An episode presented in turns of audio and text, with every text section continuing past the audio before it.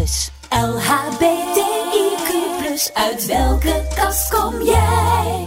Uit welke kast kom jij? Welkom bij de podcast Uit welke kast kom jij? Ja, was het vroeger vooral de vraag of je uit de kast durfde te komen? Tegenwoordig lijkt het vooral de vraag uit welke kast kom jij? Dus een eindeloos alfabet aan letters waarmee we onszelf kunnen identificeren. LHBTIQ+.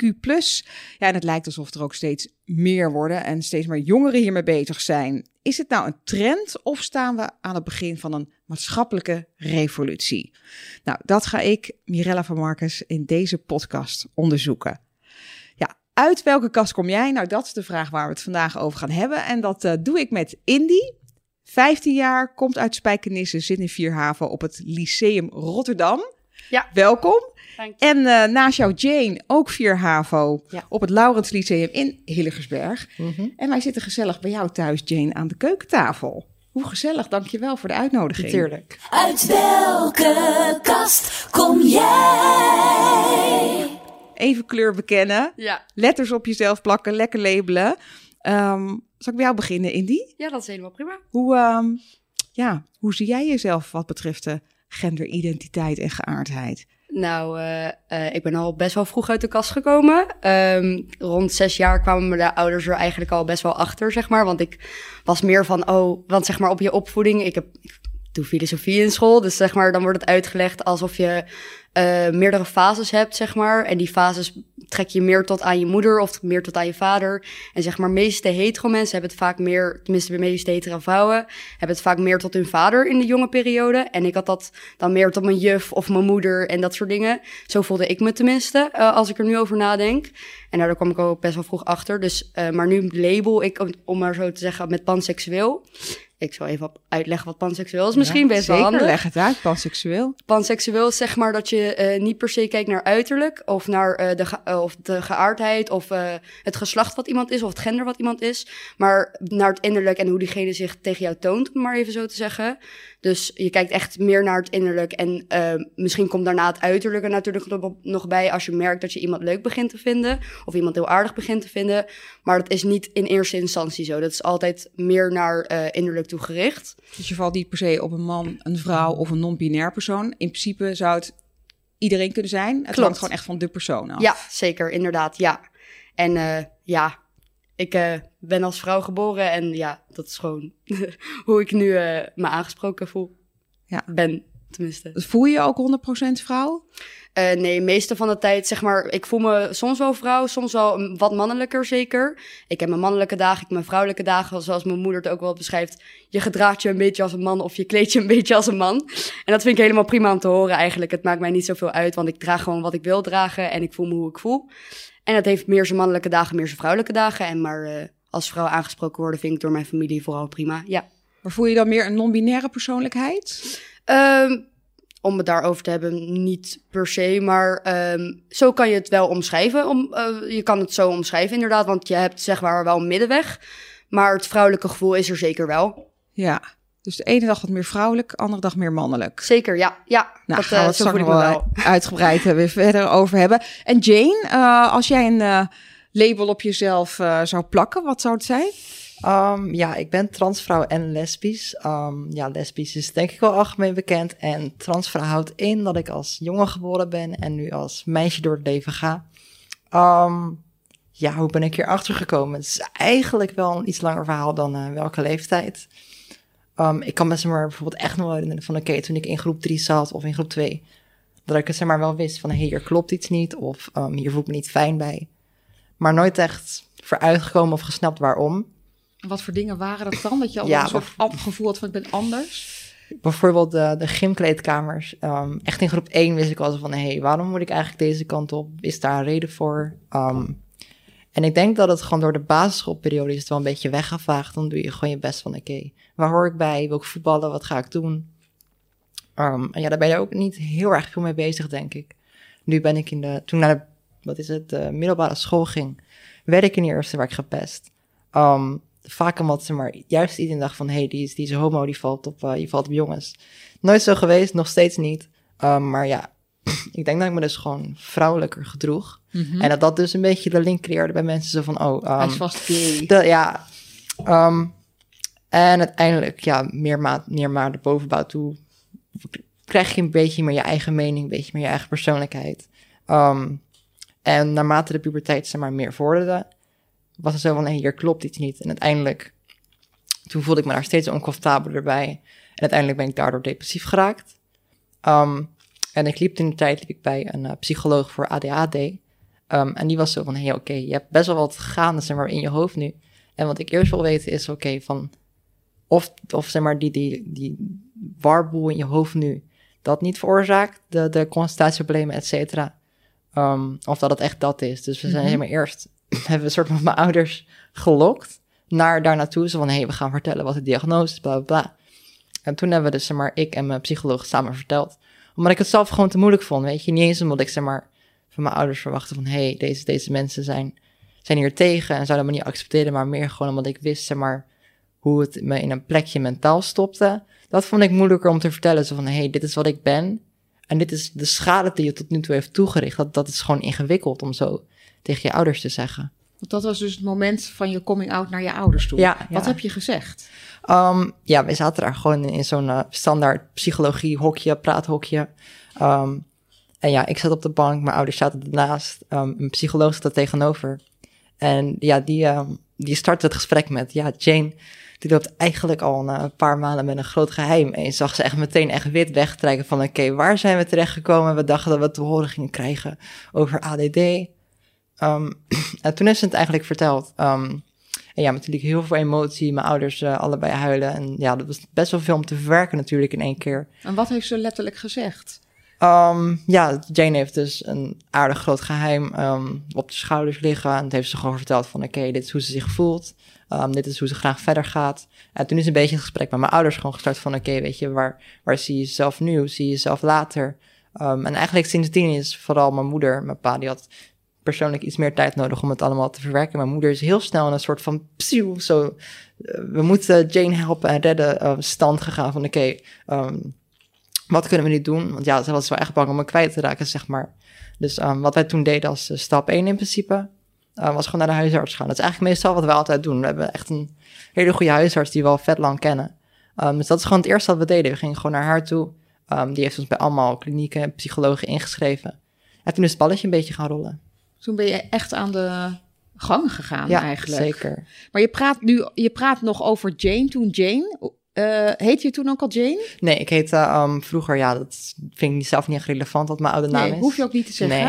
Nee. Um, maar ja, sinds die dag inderdaad Jane. Sinds die dag? Ja, sinds Ben je ook dag. echt als Jane Maar zeg maar, als gegaan? ik, um, wat is het, als over mijn vroegere zelf praat, we Mhm. gebruiken wel gewoon nog die naam natuurlijk, omwille van hoe ik uh, toen heette. Ik Ja. gebruik wel gewoon die naam. Dus Ja, als het verleden tijd is, is het inderdaad toen, maar wel gewoon die naam. precies. En vanaf dat moment ben je als Jane uit Ja. de kast gekomen. Ja. En zijn jullie ook meteen het hele, Ja. ehm, ja, het pad gaan bewandelen eigenlijk. Ja, Want ehm, dat is eigenlijk het, het pad, pad, pad echt van een transitie. ja. Is, is het zo, heb je daar een, nu al een beeld bij eh, tot hoe ver je wil gaan? Of bekijk je dan al per Um, stap? Want dat gebied is natuurlijk ja. eh, ontzettend groot. Hè? Ik bedoel, was het voorheen Ja. misschien meer dat je was of man of vrouw... en was een transitie meteen een hele Mhm. transitie. Maar dat hoeft natuurlijk helemaal niet meer. De bedoeling is inderdaad, sorry. Neem een slokje water. slokje cola. Nee, de bedoeling voor je psycholoog in ieder geval is inderdaad van... oké, we gaan gewoon per stap kijken. Van, waar staat het er nu? Uh, is het mentaal stabiel? Dat soort dingen een beetje. Um, dus stel voor je start aan je medische transitie. Daar, het eerste wat er meestal gebeurt... Um, daarvoor is ook al belangrijk, is je sociale, sociale transitie. Houdt in principe in dat je ook bij, de, bij je omgeving om je heen uit de kast komt. Dat je naar buiten gaat als vrouw. Um, op school uit de kast komt. Nu had ik dat allemaal al gedaan voordat ik daar naartoe kwam. Dus ik had eigenlijk een intakegesprek daar. En meteen daarna waren ze zo van, oké, okay, diagnoses erop plakken. Dit zit wel goed. Um, en ja, sindsdien moet je dan wel gewoon wettelijk of medisch gezien... moet je een aantal gesprekken hebben... Mhm. voordat je in aanmerking komt voor die hormoonremmers. Nou, dan kom je daarvoor nog heel erg in een traject van... oké, okay, vrucht, vruchtbaarheid, weet je, dat is ook echt nog wel een ding. Um, en vervolgens kan je... Wat wil je kinderen? Zou je dat willen? Ja, dat is echt wel moeilijk, zeg maar. Want je zit, um, ik, de vergelijking die ik altijd maak, je zit op de middelbare school en je moet nog vragen of je überhaupt naar de wc mag. Ja, en dan moet je En daarover dan zit je buiten school en dan wordt er heen gevraagd van, hey, wil je later kinderen? Dat is heel Ja. apart. Ehm, maar ja, het is in principe niet van, oké, je moet kiezen of je het wel neemt of niet neemt. Het is meer zo van, oké, lever je jouw vruchtbaarheidsdingetjes in ehm, om het later te gebruiken? Of kies je ervoor om dat over te slaan? Dus ja, eigenlijk is het een beetje het zekere voor het onzekere nemen. Je vruchtbaar dingetjes bedoel Ja. zaad laten Ja. bevriezen. Ehm, dat heb ik toen de tijd gedaan. Ja, daarom lach ik. Ik vind dat direct te zeggen. woord. Is dat Gewoon een heel leuk woord. Ja, nee, maar ik gebruik dat, ik gebruik dat niet eens om te sugarcoaten of zo. Meer gewoon, want het je gaat door hetzelfde, hetzelfde traject als ehm, als je als vrouw geboren bent. Ja. Dus ja. En als je dan ervoor kiest, kan je aan hormoonremmers. En dat zorgt in principe voor dat of je testosteron of je oestrogeen uit je lichaam gaat. Ehm, wat dat doet, is dat je puberteit stopt. Dus stel voor jij komt eerder uit de kast als, als kleiner kind. Dan ehm, voordat je de puberteit in gaat, krijg je dat ook. Zodat je niet door de ehm, mannelijke of vrouwelijke puberteit heen gaat. Ehm, als je daar zes maanden aan zit, ik zit er nu zelf bijna twee maandjes aan. Dan ehm, dus na zes maanden aan hormoonremmers kan je aan de oestrogeen of de testosteron. En dat zorgt in principe voor dat je ehm, de puberteit doorgaat van het tegenovergestelde geslacht. Ja, Wat wat je een vrouwelijke puberteit Ja, doorgaat. Ehm, en bijvoorbeeld voor een uh, transvrouw houdt dat in borstgroei, ehm, vetverplaatsing. Dus denk daarbij aan, aan bijvoorbeeld eh, meer heupen. ehm, ja, je krijgt gewoon een, een zachter, minder hoekig lichaam. Ja. Ook je gezicht eh, verandert, je handen, zelfs alles. Ehm, ja, in principe doet het eigenlijk alles wat het bij een eh, cisgender, dus als vrouw geboren persoon zou doen, als bij een transvrouw. Behalve natuurlijk ehm, ongesteldheid. Want ja, dat, dat gaat daar niet opeens binnen groeien. Dat gebeurt. Dus ja, dat is eigenlijk het enige verschil. Ehm, Ja. en um, het enige verschil bij uh, bijvoorbeeld transmannen, is dat is van uh, als vrouw geboren naar man. Daarbij verandert de stem wel, want testosteron, dat tast je stembanden aan, die laat ze langer maken. En het is niet dus als je aan oestrogeen gaat, dat dan je stembanden krimpen. Dus wat je daarvoor hebt is uh, logopedie. Ja, ik zit er nu zelf ongeveer een halfjaartje op. Oh ja? Um, ja, na een tijdje ga je echt wel zeg maar, veranderingen daarin merken. En het doel daarvan is uiteindelijk van, oké, okay, um, dat je het automatisch doet. Dus, maar is dat om je stemkleur te veranderen? Ja, ja. Oh, dus wow. voor vrouwelijke. Of Ja. soms als testosteron niet aanslaat voor mannelijke, maar dat is ook heel zelden. Ja. Dus ja, het doel daarvan is eigenlijk gewoon dat, dat te vervrouwelijken en dan ook dusdanig um, automatisch te laten gaan. Dat als je s'nachts wordt wakker geschud, Ja, dat, dat je dan automatisch die stem gaat, weet een je. vrouwelijke stem uh, Ja. opzet als het ware. Um, nou, dan kom je bijvoorbeeld kijken bij operaties, mocht je dat willen. Dat is allemaal vanaf Oh ja, dat 18. was mijn vraag. Ja, Ja, dat ja. vragen. Ja. 18 jaar en ouder. Dan kan je voor je stem bijvoorbeeld ook een operatie laten doen. Um, maar ja, de, grote, de grootste, bekendste operatie is natuurlijk de geslachtsverandering. Mm -hmm. Dat is ook vanaf 18. Um, ja, het is niet voor mij mijn hoofd, niet een hele lange operatie. Meestal is het rond de 4 tot 6 uur. Maar het herstel ervan is wel echt pijnlijk uit de meeste ervaringen ja? dan. Maar je hebt nog een uh, lange weg te gaan. Ja, Heb zeker. je nu al voor ogen dat je die hele weg wil afleggen? Of ga je het ook zelf een stukje een Um, beetje bekijken? Ja, je hebt natuurlijk wel, iedereen heeft een beeld voor zijn toekomst. Um, op dit moment um, ja, zie ik dat wel gebeuren. Ja. Ik heb natuurlijk heel lang over nagedacht. Zo van, oké, okay, wil ik dit? Maar op een gegeven moment word je gewoon zo gefrustreerd... door je mentale gezondheid die er wordt beïnvloed... die dagelijkse leven die er wordt beïnvloed... dat eigenlijk de, de mogelijke pijn en herstel... die um, operaties kunnen opleveren... die je gewoon niet meer boeien. LHBTIQ+, uit welke kast kom jij? Uit welke kast kom jij? Hey, en hoe was het voor jullie om uh, uit de kast te komen? Want je hebt al verteld van hoe Ja. het voor je ouders was. Ja, Indy, jij zei dus al van, nou, ik ben eigenlijk al heel jong... in ieder geval bij mijn ouders Ja, uit de kast gekomen. Ja, dat was zo'n beetje vaag inderdaad uitgelegd, maar het ging meer over dat hun, net als dat, die, eh, net als dat ik jong was en dat ik meer naar mijn juf toe getrokken was of meer over meisjes had en dat soort dingen. Maar voor mijzelf was het, ehm, het was heel raar, omdat ik er ook veel mee gepest werd. Eh, bijvoorbeeld in groep 5, toen was ik iets van acht of zo. En toen zei ik dat ik mijn beste vriendin leuk vond. Want, maar, om, zeg maar ik zie het vaak als, eh, dat wel, was wel een jongere iets en dat kan je niet echt zeggen op die leeftijd, om het maar even zo te zeggen. Alleen het was voor mij was het wel een soort van terugtrekking daarna. Omdat het zeg maar, omdat ik er veel mee gepest word. En haha, zij is lesbisch. En haha, zij doet je voelde dit. dat en... toen echt zo uh, op dat moment? Ja, Hoe klopt, jong je ook inderdaad. was. Ja, hoe jong ik ook was. Ik voelde wel echt dat ik meer aantrekkingskracht had op meisjes dan jongens.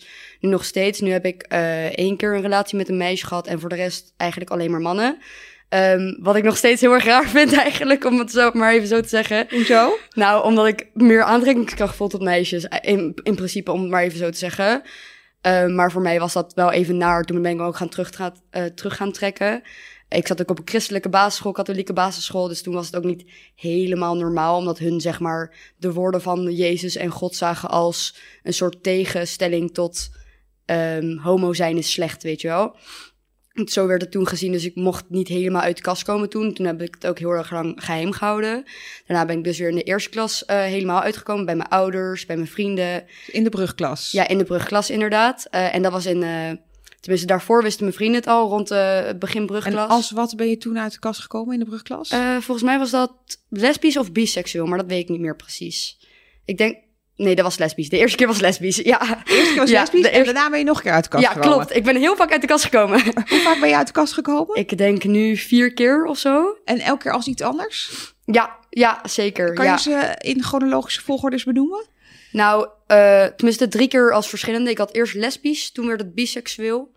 Toen, oh, toen werd het nog omniseksueel. Omniseksueel, wat ja, is dat? omniseksueel is een soort van panseksueel, dus je valt alleen op innerlijk. Maar toch wel dat je ook meteen daarbij naar het uiterlijk kijkt.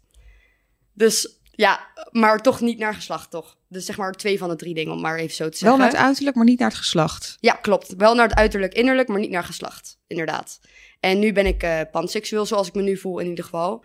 En dat is dus laatst gebeurd. Dat is nou tenminste een jaartje geleden gebeurd.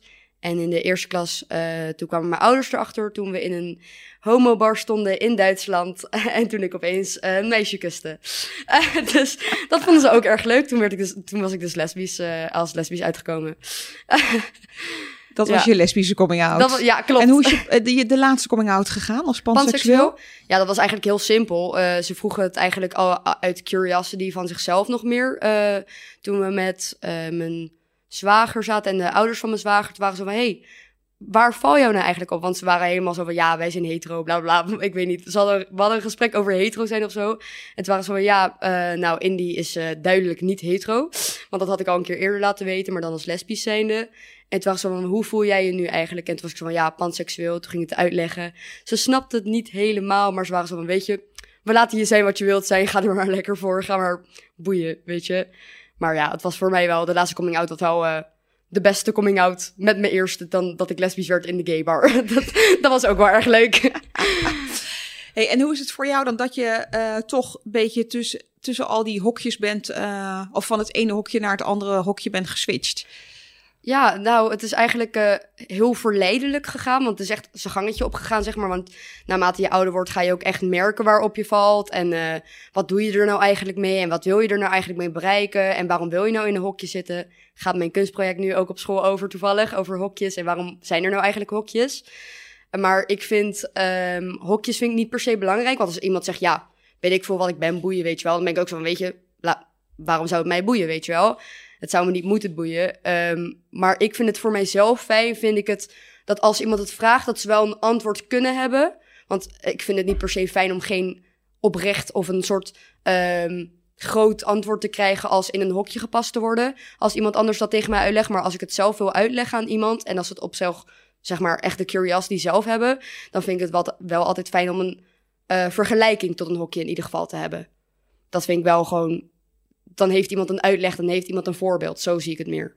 Ook een manier om jou misschien beter te begrijpen. Klopt, Of dat om jezelf ja. dus ook naar de buitenwereld wat makkelijker uit te kunnen leggen. Ja, zeker, Toch? ja.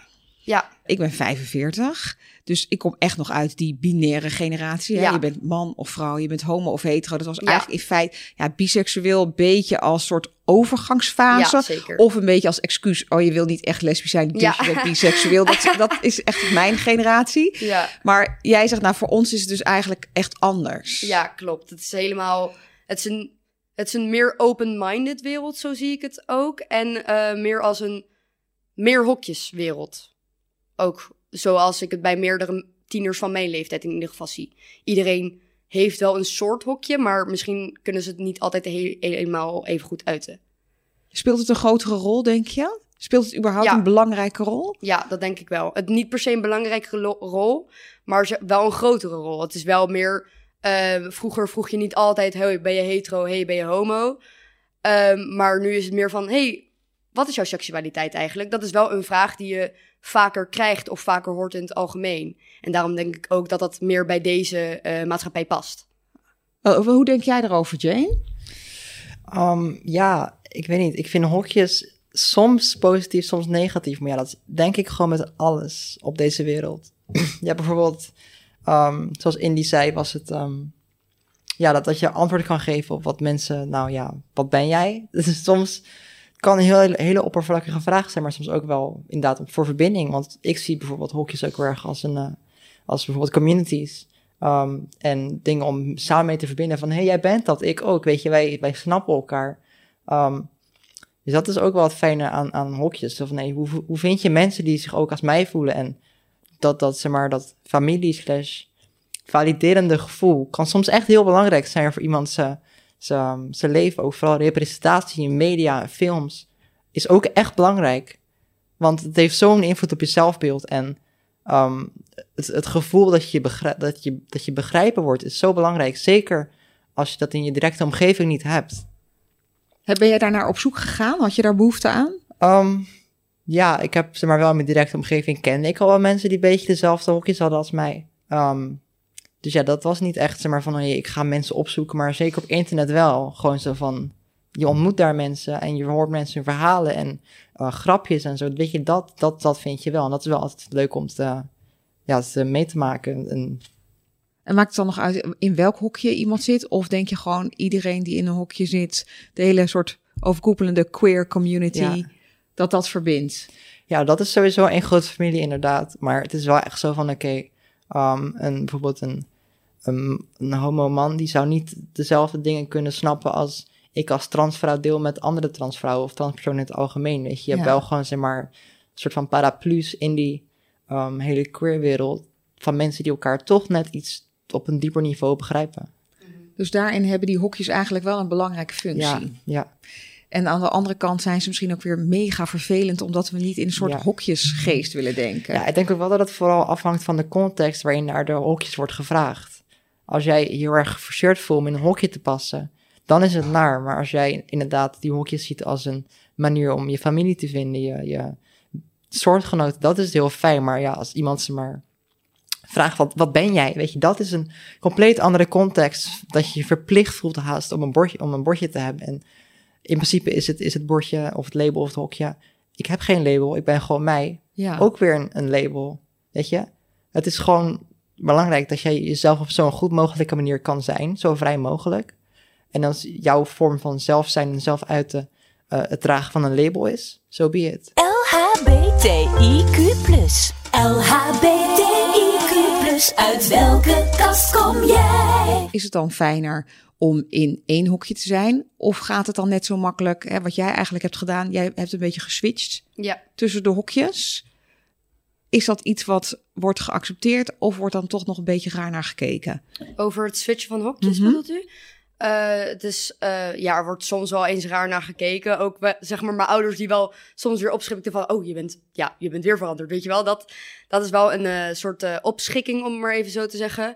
Maar in die nieuwe maatschappij, om het maar even zo te zeggen... dan is het ook weer normaler geworden. Maar er wordt soms natuurlijk wel door sommige mensen... wordt er wel weer van raar van opgekeken van... hey, heb jij nou een hokje en ben je weer veranderd van hokje? En dat, dat ligt natuurlijk heel erg aan de periode waarin mensen zijn opgegroeid, maar ook hoe ze zijn opgegroeid en met wie ze zijn opgegroeid en uh, hoe, ze, hoe ze dat zelf zeg maar accepteren. En dat is bij iedereen eigenlijk wel anders. Merk je daar grote verschillen in, in die reacties?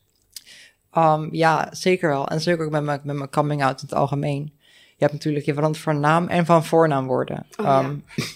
En wat mij het meeste opviel is kinderen. Um, ja, ik kwam natuurlijk uit de kast je hebt dan echt wel eens maar emotionele reacties van mensen die dichtbij je staan, die echt wel eens maar ontroerd zijn of huilen of echt even moeten verwerken. En dan zag je die kinderen, um, die, die dochters en zoon en die hele bubs van gewoon al die ouders, zag je echt zo van, wat doe jij nou weer? En um, die, die, vooral die volwassenen, die hadden echt, maar, die kennen me ook lang en die zijn niet daarin opgegroeid. Die kost het echt wel weken of maanden soms wel. Of soms nog steeds niet. Het ligt aan hoe vaak je een persoon ziet. Om ze maar feilloos jou, jou aan te spreken.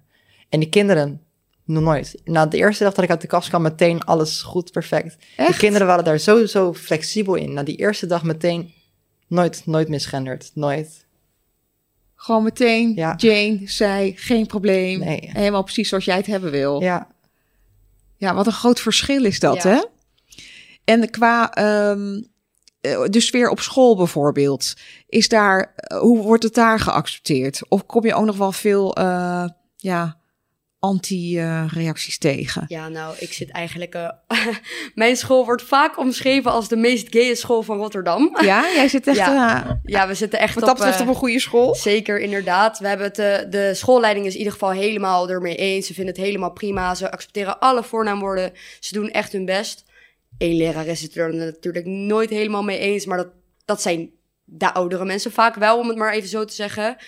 Ehm, maar het is altijd één iemand die het er dan niet helemaal mee eens is. Maar wij hebben vieren ook echt Paarse Vrijdag. Maar als we het hebben over vieren, we delen armbandjes uit. We hebben een gay, drie gay vlaggen om de hele school hangen. We hebben een gay vlag, eh, zeg maar tapijt hebben we om de hele school. We hebben dan gay lampen hebben we dan de hele dag. We hebben gay dit, gay dat, Echt? gay dit, gay even. Paarse Vrijdag voor de duidelijkheid. Wat wordt er dan gevierd? Eh, Paarse Vrijdag wordt gevierd dat het eh, homo zijn, het LGBTQ-familie helemaal geaccepteerd wordt eigenlijk. Ja, wordt echt Dat- die diversiteit ja, uitgedragen klopt, op scholen. Hè? Dat het allemaal oké is en Zeker, dat daar ook ja. aandacht voor is. Zeker. En, eh, maar er zijn natuurlijk, nu komen er dan weer wat jongere mensen op mijn nieuwe school. Want elk jaar komen er natuurlijk weer eerste klassers.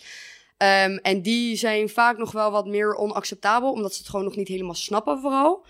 Eh, maar ook niet zo zijn opgevoed. Eh, het zijn vaak wat eh, mensen van andere communities, vooral hetero mensen, of vooral hetero ouders, die dan niet helemaal het snappen. Ehm, en dat is helemaal oké natuurlijk, want zo ben je opgevoed. Maar die snappen daarom vooral niet, omdat ze zo niet zijn opgevoed. Ehm, maar dat, is- weet je, ik vind het helemaal prima als ze het maar respect voor hebben. En dat hebben ze wel. Dat hebben de meeste mensen wel in ieder geval. Op mijn school tenminste. En hoe is dat bij jou op school? Ja, Zit ik, je ook in zo'n open klimaat? ik moet heel eerlijk zijn, op mijn school is het wel wat minder. Maar nu is dat niet altijd de schuld te leggen op school, vind ik. Ehm, mijn school, toen ik uit de kast kwam, ja, dat, dat bespreek je met school van... hey, dingen, naam veranderd, uit de kast komen in de klas, dat, dat, dat bespreek je wel. En voor mij, ja, de school die behandelde het echt wel goed. Die ging ook kijken naar bijvoorbeeld ehm eh, genderloze wc's. En dat was echt, die merkte echt, dat was voor hun zo'n gedoe. Dat ik daar mailtjes kreeg van, oké, maar wat voor bordje moet er dan? Moet het dan een bordje zijn van een man en een vrouw? Of wat? Ik zei van, je hebt thuis ook een genderloze wc. Zet er gewoon wc neer. Ja, gewoon wc. Ja. Van genderloos Echt, is eh. dat er geen hokje op moet. Ja, precies. Letterlijk, het is een hokje, maar geen hokje. En ja, Wat qua een gouden tip dit van jou, Jane. Ja, maar echt. WC. Zet er gewoon WC op. Klaar. Ja. Ehm, ja, dus die zijn er wel gekomen inderdaad. Dus qua systematisch voor hoe ver ze dingen kunnen aanpassen. Ja, doen, doet mijn school dat zelf al goed. Ehm, maar ja, weet je, je hebt altijd nog wel lastige leerlingen, weet je wel. We hebben bijvoorbeeld, eh, we hebben een GSA. ja, dat is dus een, eh, ehm, ja, leg maar even uit wat het is. Ja, ehm, ik, waar de afkorting nou precies voor Gender en Sexuality Ja, Alliance. gender, sexuality, ja, dat. Het is in principe gewoon, het is in principe gewoon dat ehm, jij met ehm, van alle, iedereen, soms dus inderdaad hetero mensen die interesse hebben, maar vaak gewoon mensen uit de community, ehm, die dan samenkomen om gewoon even met z'n allen te chillen en ehm, ervaringen te delen. Hoe, hoe- ja, dat gewoon, een soort van clubhuis Ja, een voor... soort clubje eigenlijk Ja. voor... Eh, waarom heb ik dat niet? hebben jullie dat nee, niet op school? Dat jullie hebben wij hele niet. school is volgens mij één grote GSA. Ja, ja, Ja. klopt, inderdaad. Ja, Ja, maar het is zeker. op een school waarbij het iets meer, Ja. ja. hoe zullen we het zeggen, conservatief is. Maar misschien iets meer heteronormatief nog is. Ja, dat inderdaad. is dat heel fijn als er een GSA Ja. is, een soort club waarin ehm, nou, iedereen die in de LHBTIQ plus community valt, daar gewoon met elkaar over kan hebben, dingen kan doen. Ja, maar dat is denk ik ook wel precies wat het probleem is met mijn school. Ze zijn niet conservatief, maar wel heteronormatief. Ehm, dus we hebben bijvoorbeeld dat lokaal. Dat, de GSA is opgericht even door een ehm docenten van ons. Die kwam uit Californië. Die woont nu hier ergens in Utrecht. Die zit, zit nu op mijn school. Haar GSA heeft ze zelf opgericht. Is in haar eigen lokaal. En verder heeft de school eigenlijk niks mee te maken. Ehm, haar enige lokaal is het enige lokaal met, met een vlag hangen, versiering, et cetera. En die wordt regelmatig door leerlingen gewoon van de muur afgetrokken. Oh, echt? Ja. Ehm, dus dat, weet je. Maar hoe Ehm, voelt dat voor jou als dat gebeurt? Ja, dat ik echt gewoon zit van... Soms dan, weet je, ik, ik heb oprecht gewoon niet meer in om daar boos om te worden. Ik denk vaker gewoon van, oké, wat een prachtig leven moet jij wel niet hebben... dat je je daar nog druk om maakt, weet je wel? Ja, dat is, ja, Raakt het je niet? Ik bedoel, kwetst het je niet? tuurlijk kwetst het me, maar ik, weet je... Je bent het inmiddels gewend. En dat dat het meer is. Dat je, dat je er dusdanig niet meer door verbaasd door raakt. Dat je er niet meer erg door geraakt wordt. Dus jij zei al van, je zegt net al van, nou, ik ben eigenlijk al niet eens meer verbaasd eigenlijk dat zo'n vlag Ja. van de muur wordt gerukt. Nou, dat is toch eigenlijk wel heftig dat het gebeurt. Als dat tenminste Ja. echt gewoon een serieuze daad is Ja. van iemand. En je zegt van, ik heb... ehm, nou ja, ik ben dus niet verbaasd omdat ik al meerdere dingen heb meegemaakt. Kan je er een paar voorbeelden van noemen wat je dan zo Ja. tegenkomt? Ja, ik zelf, ehm, ik vind dat ik wel bevoorrecht ben als, als transvrouw ehm, in vergelijking met non-binaire personen. Ehm, ik eh, ken een non-binair persoon die als eh, man is geboren.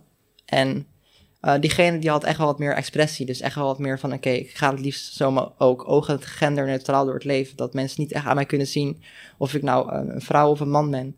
Ehm, en dat zorgt ook wel vaak voor verwarring. Dus soms dan liep je echt wel door de gangen. En dan hoorde je echt ja, leerlingen die dan gewoon naroepen. Dat ik dan, dat ik dan echt omdraaide en dacht van... Oké, ga ik hier nu voor iemand slaan en geschorst worden of loop ik niet door? Weet je, dat is echt... Wat voor dingen werden geroepen dan? ehm, ja, van alles. Het gewoon echt... Ja, nare woorden. feikheid, weet je wel, flikker, dat soort dingen.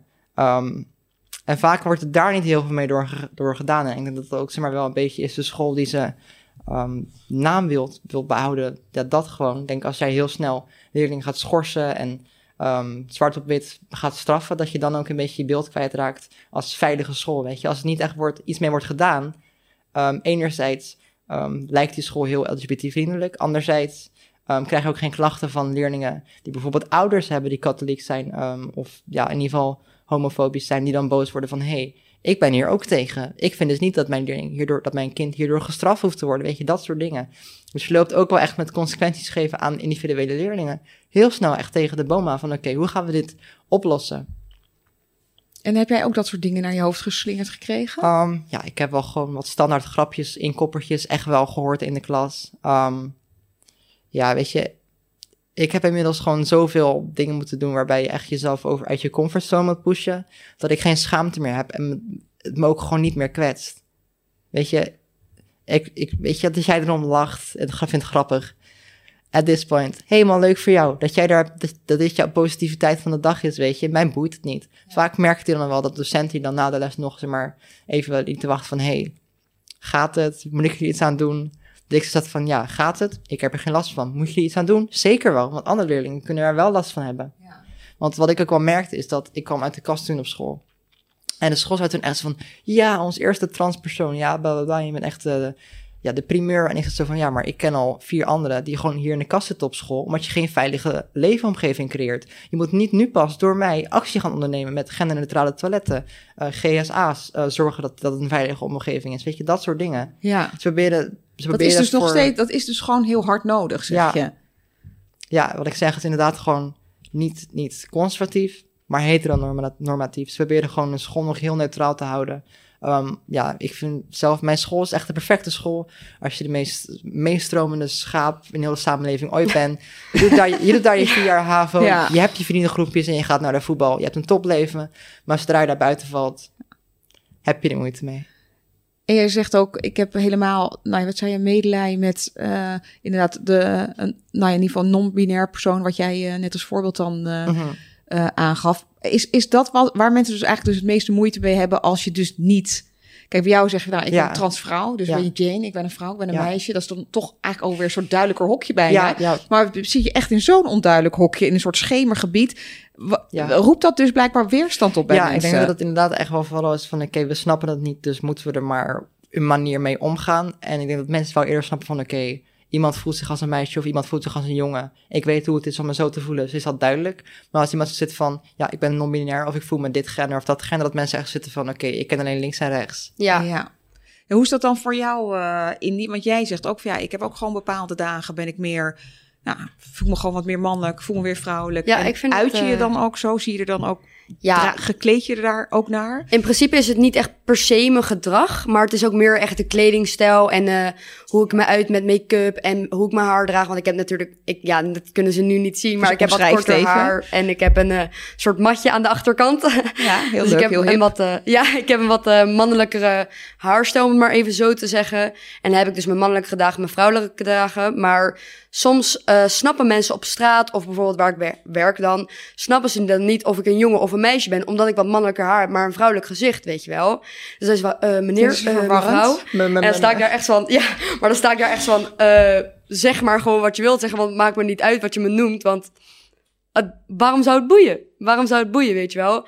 Ik ben hier per se in een hokje gepast. Ik, eh, ik lijk nou eenmaal voor iemand meer op een man of iemand meer op een vrouw, weet je wel. Maakt mij niet uit wat je Maakt me het je echt niet uit wat iemand tegen je zegt? Nee, in principe niet, nee. Het is vooral als ik diegene niet ken, is het meer zo van, ha, boeien, weet je wel. Je snapt het niet, ik vind het prima. ik moet er vaak ook wel even om lachen, weet je wel. Want Maar wa- wat zou je, hoe, hoe zou je dan het liefste willen dat mensen je zien?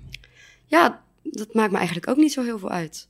Het is niet de kijk die mensen op mij hebben, maar ehm, of ik mij oké voel met de respect die ze naar me hebben. Dat is het meer. Het is eh, prima als je mij als een meneer ziet, prima als je mij als een mevrouw ziet.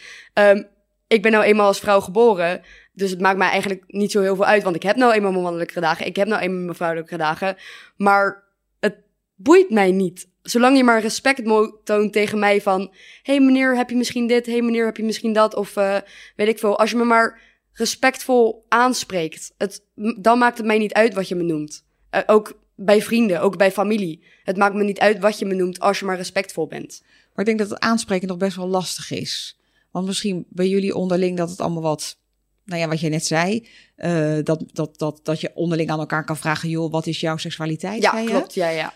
Ehm, maar ja, net als met je pronouns, hoe wil je aangesproken worden? Het zit niet echt standaard in het voorstelrondje, Nee, ja. toch? Als je iemand ontmoet. Misschien bij jullie wel, weet ik niet. Maar Ja, bij mij wel. ons, bij mij in ieder geval niet. Ja. Weet je wel, het zit er nog niet ingebakken. Bij Mhm. jou wel? Ja, bij mij, ja, bij mij is het vooral. ehm, ik heb heel veel eh, transpersonen in mijn vriendengroep. Eh, zoals bijvoorbeeld Jane, zoals een eh Olive is een vriend van mij die dit ook aan het luisteren is. Eh, maar ik heb echt, ik denk meer dan twintig transpersonen die ik ken, die ik ook echt van zeg maar in transitie heb gezien, of die ik nog steeds in transitie zie, zeg maar. Eh, waardoor ik mezelf ben aan gaan afvragen: hoe voelen mensen zich nou echt en hoe willen mensen zich gaan voelen? Eh, dus daarom vraag ik vaak aan mensen van... hey, hoe wil je aangesproken worden? Wat je moeder jou noemt, is niet mijn probleem. Ik wil weten hoe jij eh, je door mij wilt laten aangesproken voelen.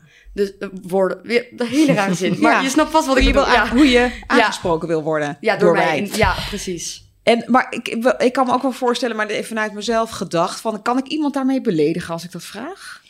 Um, ik denk eigenlijk dat je alleen verwarde gezichten kan krijgen Ja. van mensen die er niet mee ja, bekend zijn. Um, maar ja, ik denk niet dat je die me mee kan beledigen, nee. Um, het is niet zo van, oh, maar het is aan mijn uiterlijk toch duidelijk dat ik met zij en haar aangesproken Ja. Weet precies. je, dat, Da- daar ben je niet. dan bang, daar zou ik dan bang voor zijn. Nee, dat nee, ik het dan is meer echt zo kwets omdat ik het vraag. Ik ben het zeker eens met wat Indy zegt. Het gaat echt om je toon, om je respect. Van hey, hoe Ja. behandel je mij als je vraagt, wat ben jij? Weet je, dat, Ja, dat is Precies. gewoon, het gaat echt om je toon van, als je maar respect hebt, dan wil ik met alle plezier al je vragen beantwoorden. Als je maar respectvol blijft. Ja, het gaat om de tone of voice. En ook, eh, zeg maar, heel vaak... Ja, ik heb ook wel vaak gehad dat ik, zeg maar, nieuwe personen ontmoette in mijn vriendengroep.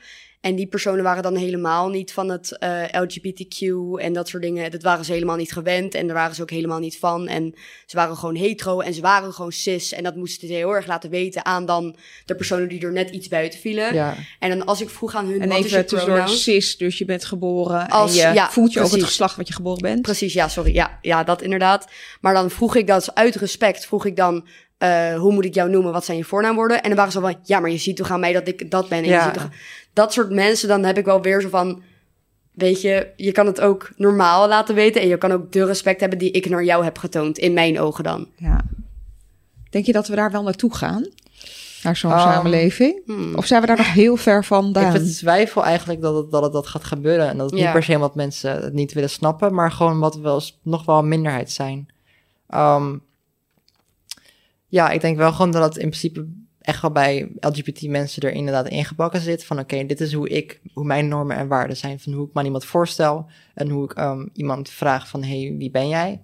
Ehm, terwijl inderdaad bij hetero mensen, die zijn er gewoon niet mee bezig. Die zien gewoon iedereen zo Ja. van standaard. Weet je, als ik achter de kassa sta, ik gewoon niet aan iedereen vragen van hoe word jij, hoe, hoe word jij aangesproken, weet je. Dan staat er na vijf minuten een rij voor mijn neus van eh, twintig man. Dat werkt niet. Ehm, maar ja, dat is inderdaad, het is ook heel vaak gewoon niet nodig om dat te vragen. Als jij gewoon inderdaad termen gebruikt waar geen gender aan vastgebonden zit, dan is het niet heel moeilijk. En weet je, je mag natuurlijk niet op uiterlijk beïnvloeden. Maar als ik een oma zie van 83, weet ik ook wel dat, dat, dat zij niet die hun gebruikt. LHBTIQ+, uit welke kast kom jij? Denk je dat er sowieso gewoon nog... dat het echt heel erg afhangt van waar je woont, waar je naar school gaat, of je dus in een meer acceptatie tegenkomt of juist meer tegengeluid. Zeker. Ja, want je merkt zeg maar wel echt als iemand bijvoorbeeld in eh, bijvoorbeeld uit Oost-Europa komt, dan zie je ook wel echt dat bijvoorbeeld die personen misschien denken van hé, hey, ik ga studeren in Amsterdam. Ehm, dus het is misschien niet per se altijd waar je vandaan komt dat het niet per se geaccepteerd is. Hoe dat, hoe dat natuurlijk wel soms wettelijk gewoon is vastgesteld in sommige landen. Ehm, maar ik denk wel dat er inderdaad plekken zijn waar het uiteindelijk tot, tot stand is gekomen, dat het op die locatie wel meer geaccepteerd is. Klopt. Ja, je kan in Amsterdam gewoon geen eh, hoek omlopen of je ziet weer een ro- regenbooggekleurde vlag hangen. Ja, En dat is in andere Of een gebieden gewoon niet zo. Ja. Ja, dit is dan eh, wereldwijd. Maar als je het Ja. heel dicht bij huis eh, zoekt, kom je hier ook al echt grote verschillen tegen. Jawel, ja. En welke plekken zijn dan nog heel moeilijk en welke plekken zijn dan juist heel fijn? ik weet niet of u weet wat Jubo is. Jubo? Ja, Jubo. Oh, dat is een soort... Ja, daar gaan we jongens. oh Ja, maar Jubo is een soort eh, mensen... De generatie van nu omschrijft het als een kindertinder. Maar zo zie ik het eigenlijk Ja. helemaal niet. Het is in principe een soort Oh, van platonisch. praat me Platonisch even Ja, het is, bij. het is zeg maar een soort vriendenmakersplatform Ja, eigenlijk. maar zo zie ik het. Ja, klopt. Maar ik zie ook heel veel mensen uit Zuid-Holland. En dan zie ik ze allemaal met een gay vlag in hun bio en acceptatie. Maar als ik dan iemand uit fucking Zeeland of zo zie, Ja. dan is het echt zo van... Ah, haat homo's. eh. Oh ja? En dan ben ik echt zo van... Maar het is letterlijk hetzelfde land. Hoe kan het zo verschillend zijn? Denk je dat het in de Randstad eh, meer open-minded Ja, is Ja, eh, zeker. in de provincie? Ja. Ja. zeker. Inderdaad, ja. Dat Want kom het je dus op social Ja. media Ja. echt tegen. vooral in social media. Maar het grappige is wel dat je ze maar niet echt merkt aan de bevolking van waar die personen wonen, dat het minder is. Weet je, ik ken genoeg ehm, queer mensen uit Drenthe, Ja. genoeg queer mensen uit Groningen. En wat ik vooral bij Groningen erg merk is, Groningen is enerzijds best wel platteland, maar als je echt naar Groningen centrum toetrekt, super cool, super open. Ja, dus Ja. is stad-platteland misschien ook een groot verschil. Zeker, denk het wel, ja. Ja, Dus de queer mensen zoeken elkaar eigenlijk ook meer op. En dan vind je Ja. in de steden natuurlijk Ja, ook meer ja. eh, Ja, dat is een open-minded soort- mensen. bevolkingsspreiding, maar dan in queer groepen, zeg maar. Ja, maar overal Ja, uiteraard. Uit welke kast kom jij? Er zijn veel mensen in eh, mijn omgeving, hoor ik ook, van mijn generatie, die zeggen van, eh, ja, het lijkt wel een trend. Ineens zijn het Ja. er ook Ja. zoveel. Wat, Mhm. eh, wat vind je van zo'n opmerking? Ja, dat algoritme zie je inderdaad wel terug. Maar ik denk dat dat meer is gewoon en vooral door quarantaine dat mensen zich heel erg Mhm. hebben gevonden. Als jij dagelijks naar school gaat, ehm, Ga je met Ja. anderen om. ben, je, daar- ben je met anderen, ga je om, ehm, ben je misschien minder mee bezig of voel je je minder veilig. En zodra je dan echt weken thuis zit, denk je van, hé, hey, wacht eens even, ik kan hier gewoon mezelf zijn. Dus ik denk zeker door bijvoorbeeld quarantaine dat mensen zichzelf heel erg hebben gevonden. En omdat er steeds meer representatie is, veel meer openheid, dat het niet per se meer mensen zijn geworden, maar meer mensen die over durven uit te spreken. Dus meer klopt. zichtbaarheid. Meer zichtbaarheid, zeker. Ook door social media. Zeker, ja, maar het is natuurlijk inderdaad niet wat heel veel mensen denken. Ze van, oh, je bent beïnvloed door die persoon op social media. En nu ben je dus dat. Bent is daardoor beïnvloed. trend. Ja, Klopt. Zo zie je het dus absoluut Nee. niet. ik zie het wel als een stijgende lijn, maar niet als trend. Maar ik zie het ook, zeg maar, hoe Jane het beschrijft, ben ik het helemaal mee eens. Ik zie, ik zie dat ook, dat, het- zo heb ik mezelf ook wel een beetje gezien. Want in die begin corona kwam ik natuurlijk ook zelf uit als panseksueel. Dus mijn laatste coming out, zeg maar. Maar eh, hoe die ouderen het omschrijven, om maar even zo te zeggen. ehm, hun omschrijven het ook meer als de hele jongere generatie is wel Ja. iets met gay of heeft wel met iets met gay te maken. Maar je hebt natuurlijk ook de mensen eh, waar ik heel veel last van heb gehad, om maar even zo te zeggen, in mijn coming-out fases. Al die fases, zeg maar. Dat hun eh, het fakte. Dat hun het eh, niet, dat hun zeggen zo van, hey, eh, ja, ik ben biseksueel, maar ik val wel alleen op mannen. Of ik zou nooit seks hebben met een meisje. Of Dus jongeren die het fakten. Klopt, inderdaad. Of die jongeren die dan net niet helemaal goed doen. Of net niet helemaal in het hokje laten passen. En dan zeg maar wel doen alsof ze in het hokje passen. Dat, het faken inderdaad. En dat irriteerde mij vooral, maar ook heel veel andere mensen die ik ken. Gebeurt dat- veel? Dat gebeurt, tenminste in mijn oude vriendengroep, waar ik nu gelukkig niet meer in zit, gebeurde dat erg veel. En daar heb ik zelf heel veel last van gehad en heel veel van gemerkt. En daarom denk ik ook dat, die ou, eh, dat veel ouderen het zien als een trend. Omdat die mensen dus in een hokje willen passen, omdat ze anders niet meer bij hun vriendengroep of hun maatschappij of hun mensen eh, terecht kunnen komen. Of niet meer zo ja, erin passen, zeg maar. Dus zou je dan dus wel kunnen zeggen dat het wel een soort van hip is? Klopt, ja zeker. Maar Is het nu hip om denk tot, meer- de, tot de queer community te behoren? Dat zeker niet, want als dat zou zijn, dan zou het juist een statussymbool zijn. Terwijl ik me vaker onveilig voel door mijn identiteit dan juist veilig Ja. of beter. Ik denk dat het meer gewoon een kwestie van soort zoek soort is. Ja, klopt. Hoe bedoel je dat? Nou, als jij een vriendengroep hebt en ehm, iedereen komt er inderdaad achter dat ze toch ja, meer dan alleen jongens of meer alleen meisjes zijn, vallen, voelen, et cetera. En jij blijft er als, ene, als eentje achter dat je dan wel snel aan jezelf gaat twijfelen van hé, hey, wat is hier gaande? En als jij dan zeg maar daar buiten valt als lelijke eentje, dat het dan misschien toch wel makkelijk kan zijn om in ieder geval in je vriendengroep erbij te horen. Dus je denkt meer dat het zo'n individuele keuze is dan dat het echt een soort Ja, trend of een soort hip ja, Ja, want ja, ja, zijn ja. is. weet je, je Dat is beter jezelf- omschreven, inderdaad. Ja. Je kiest jezelf natuurlijk totaal niet voor om zo te zijn, weet je. Mijn leven zou honderd keer makkelijker zijn als ik gewoon eh, blij zou zijn met mijn eigen lichaam, weet je. Dus Het is geen keuze. nee. Nee, het is iets, je, het is je geaardheid. Het is letterlijk een woord dat erbij past. Het is je geaardheid. Zo ben je nou eenmaal geboren. Ondanks dat het zo kan lijken van we hebben, Ja. zoveel, Ja. ze hebben zoveel keuzes, maar dat is het dus dat helemaal, is helemaal niet. niet. Dat vind ik het Nee. grappige, want je hoort vaak echt mensen zeggen van... ja, het is een keuze om eh, gay te zijn. Ehm, heb je ooit wel gepeerd met een meisje? Ehm, en dan zit ik echt van, oké, maar heb jij gekozen om hetero te zijn? Hm? Heb, Nee, jij, ja. heb jij ooit geëxperimenteerd? Misschien moet je dat eens doen. En dan zie je meteen echt zo van, nee, dat is vies. Dat, is, eh, dat Ja. kan niet. Dat, eh. Precies. dat is zo... Soms denk- kijken mensen gewoon zo erg niet in andermans schoenen... en hebben zo weinig empathie en zo weinig ja, begrip... dat dat denk ik gewoon het probleem is. Klopt. En hoe zou dat probleem getackeld kunnen worden? Ehm, Betere opvoeding. betere opvoeding. Ik denk vooral Ouders? gewoon... Zeker, Ja. zeker. Maar ook omdat de ouders vaak in ehm, rond de 40, 50 jaar zijn. Nu tenminste van onze leeftijd, Ja, zeg maar. Heb je het nou weer over mij? Nee. Nee, maar het is wel zo. Het is wel, zeg maar, het zijn vaak wel ouders van rond die leeftijd Mhm. die dan hun kind opvoeden zoals hun zijn opgevoed. En dat maakt ook meer het probleem. Denk ik dan tenminste, in mijn ogen.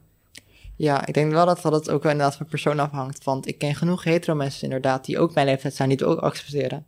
Mhm. Ehm, het, heeft, het is ook echt een stukje individueel. Zeg maar, hoe, hoe erg heb jij een eigen mening? Als jij geen eigen mening hebt en gewoon meegaat in wat je ouders hebben verteld... ehm, en niet verder kijkt dan dat, ja, dan snap Ja, ik het. ook wel zo. Het maakt, eh, het zou je natuurlijk een stuk makkelijker Ja. maken als je ouders al dat meegeven van jongs af Ja, aan. ja, tuurlijk. Dat is ook zeker wel belangrijk. En op scholen zou daar wat moeten veranderen Ja, om dit zeker. allemaal wat te gemakkelijken? Ja, kunnen? zeker. Zeker, je hebt ook bijvoorbeeld ehm, seksuele voorlichting natuurlijk, meestal Ja. in de tweede klas. Ik zie Indy echt heel erg Ja. zuchten nu. Ja, je, hebt, ja. je hebt sowieso... Het enige wat wordt beschreven is heteroseks. Ehm, als einddoel om eh, te bevruchten. Is dat de enige seksuele voorlichting Ja. die jullie hebben Ja. gehad? Zeker. Het enige wat wij hebben gehad is ehm, een mini-mini bladzijtje over ongesteldheid, heteroseks ehm, en dan SOA's. Dat is het enige. Ongelooflijk. Ja, terwijl je dan... ehm, ja, wat je sowieso wordt aangeleerd is dat het, dat het doel is om te, te bevruchten. Ehm, er Dat wordt is niet het enige geleerd... doel volgens het boek. Er wordt niet geleerd hoe bijvoorbeeld gay mannen veilig seks kunnen hebben. Mhm. ehm, hoe lesbische mensen veilig seks kunnen hebben. ehm, dat seks ook iets, een doel kan hebben buiten bevruchten. Inderdaad, hoe kan je kinderen krijgen als je niet hetero bent? Dat wordt ook gewoon niet besproken. En ik ben zelf door mijn ouders op best wel jonge leeftijd echt wel goed ingelicht over van oké, hoe zit het bloemetje en het bijtje in elkaar? En het choqueerde mij sowieso dat zelfs bij dingen buiten de LGBT community, dat ik beter wist hoe andere mensen hun geslachtsdeel werkten dan hunzelf. Dus het is zo apart hoe weinig daarin wordt verteld, hoe beknopt het Ja. is. En dat moet sowieso ook wijder. Ik denk als jij op jonge leeftijd op school ook al wordt verteld van oké, dit is normaal. ehm, dat, dat verandert zoveel. Want ik weet zeker als jij nu ehm, bijvoorbeeld later of buiten seksuele voorlichting, of het nu in seksuele voorlichting zou planten, dat bij het woord homo heel klas zou zijn, homo, weet je dat? Dat zou nu de reactie nog steeds 100 zijn? Ja. Zeker. Ehm, dus dat is ook denk ik waar een beetje het Erg van... toch eigenlijk? Ja, ja, zeker. zeker. Echt Oh, heel in erg. 2022. Denk je echt dat dat in de klas de Ik reactie weet het zijn? zeker. Ik durf er geld op te leggen. Dan moeten, hebben we nog een hele lange weg te gaan. Ja, helaas wel.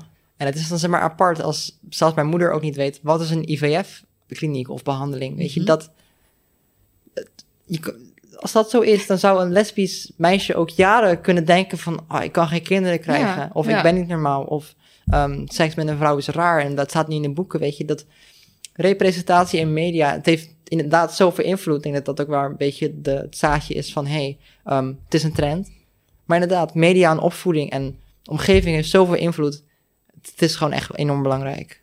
En, het, en überhaupt, eh, nu heb je het over seksuele voorlichting, maar überhaupt het hele gender, weet je, van Ja. wie ben je, wat Ja, is je dat is identiteit, inderdaad- dat dat, is ook niet heeft dat besproken. überhaupt iets van aandacht gekregen? Nee, zeker niet. Transitie, dat, ik sloeg het zelfs over. Zelfs een hele transitie en zo is ook nooit over eh, gesproken. Of überhaupt dat je iets tussen man of vrouw in kan voelen?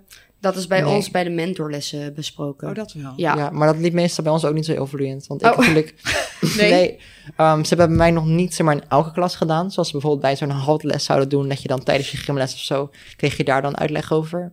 Voor mij waren ze dat wel van plan, moet ik heel eerlijk over zijn. Voor mij waren ze wel van plan om het COC in te schakelen. Voor mij is dat zo, ehm, om dat voorlichting over te geven bij Ja. alle lessen. Ehm, maar mijn mentor zelf heeft al wat poging tot gedaan van, oké, ehm, in de mentorles zelf, van hoe, hoe, hoe zitten we hierin? Het verliep niet vloeiend. Het verliep helemaal niet vloeiend. Ik eh, voel ehm, dat hier nog heel veel werk eh, aan de winkel is. Ja, dat zeker, maar inderdaad ook niet op alle plekken. LHBTIQ+, uit welke kast kom jij? Wat denk je dat we kunnen concluderen? Staan wij aan het begin van een, eh, inderdaad een revolutie? Hebben we te maken met maatschappelijke verandering? Een trend in ieder geval niet. Nee. Die hebben we doorgekruist. Ja. Dat is absoluut niet het geval. Ik denk, eh, ik hoop in ieder geval langzaam maar zeker. Ja. Ja, het is ehm, in ieder geval sinds ehm het aantal afgelopen jaren is het heel erg veranderd. Zeker. En ehm, voor zover ik het nu zie, is het inderdaad nog wel steeds grotendeels verandering in de que- queer community zelf. Hopelijk binnenkort ook drastische veranderingen in eh, de wat gehele wat bedoel je met samenleving. veranderingen in de queer community? Dat inderdaad ehm, Meer mensen erbij komen ook. meer mensen komen erbij, je hebt meer labels. ehm, de community zelf groeit ook. Ehm, de community Steeds zelf meer is- mensen komen ja, ervoor uit. Um, en ik hoop in ieder geval nu dat het de revolutie inhoudt. Dat het ook in de algehele hetero cisgender norm, uh, Ja. maatschappij het ook wordt uh, gepland. Ja, beter had ik het niet kunnen worden eigenlijk. En eigenlijk ook een opdracht mee te geven aan alle ouders. ja, Om hun kinderen, te supporten wat ze ook zijn. ja, en dat vanaf Ja. jongs af aan ook echt mee te geven. Hè? Zeker, ja. Erover te praten wat je ook kan zijn, wat je voorkeur ook is. Het leren accepteren en het leren respect eh, te proberen te tonen in ieder geval. En de seksuele vormgeving. Vormgeving, Ja. vorming, seksuele vorming. en de seksuele vorming. een andere Die eh, vormgeving. ook, ook. Die seksuele Mhm. vorming op school mag ook wel echt een eh, Tandje beter. tandje beter. Schop onder de kont. Ja, Maar ja, wie weet staan we wel compleet ergens anders. Ja. Over 20 jaar. wie weet. Ja, ik hoop dat we elkaar over twintig jaar weer spreken. Ja. Het zou heel leuk zijn. Hey, dank jullie wel voor het gesprek. Ja. En ehm, nou, dit was eh, Uit welke kast kom jij? En heel graag tot de volgende. LHBTIQ+, uit welke kast kom jij? Uit welke kast kom jij? Uit welke kast kom jij is een podcast van Hart van Nederland. Productie, montage en mijn steun en toeverlaat Kim Kabbedijk. De heerlijke muziek is gezongen door mijn collega Marleen Sauwpala en geproduceerd door Danny Sauwpala. Hoofdredactie Mark Veningen en mijn naam is Mirella van Marcus. Wil je nog iets kwijt over dit onderwerp of heb je een verhaal dat je graag wilt delen in onze podcast? Je kunt me bereiken via Instagram, DM mij, Mirella van Marcus.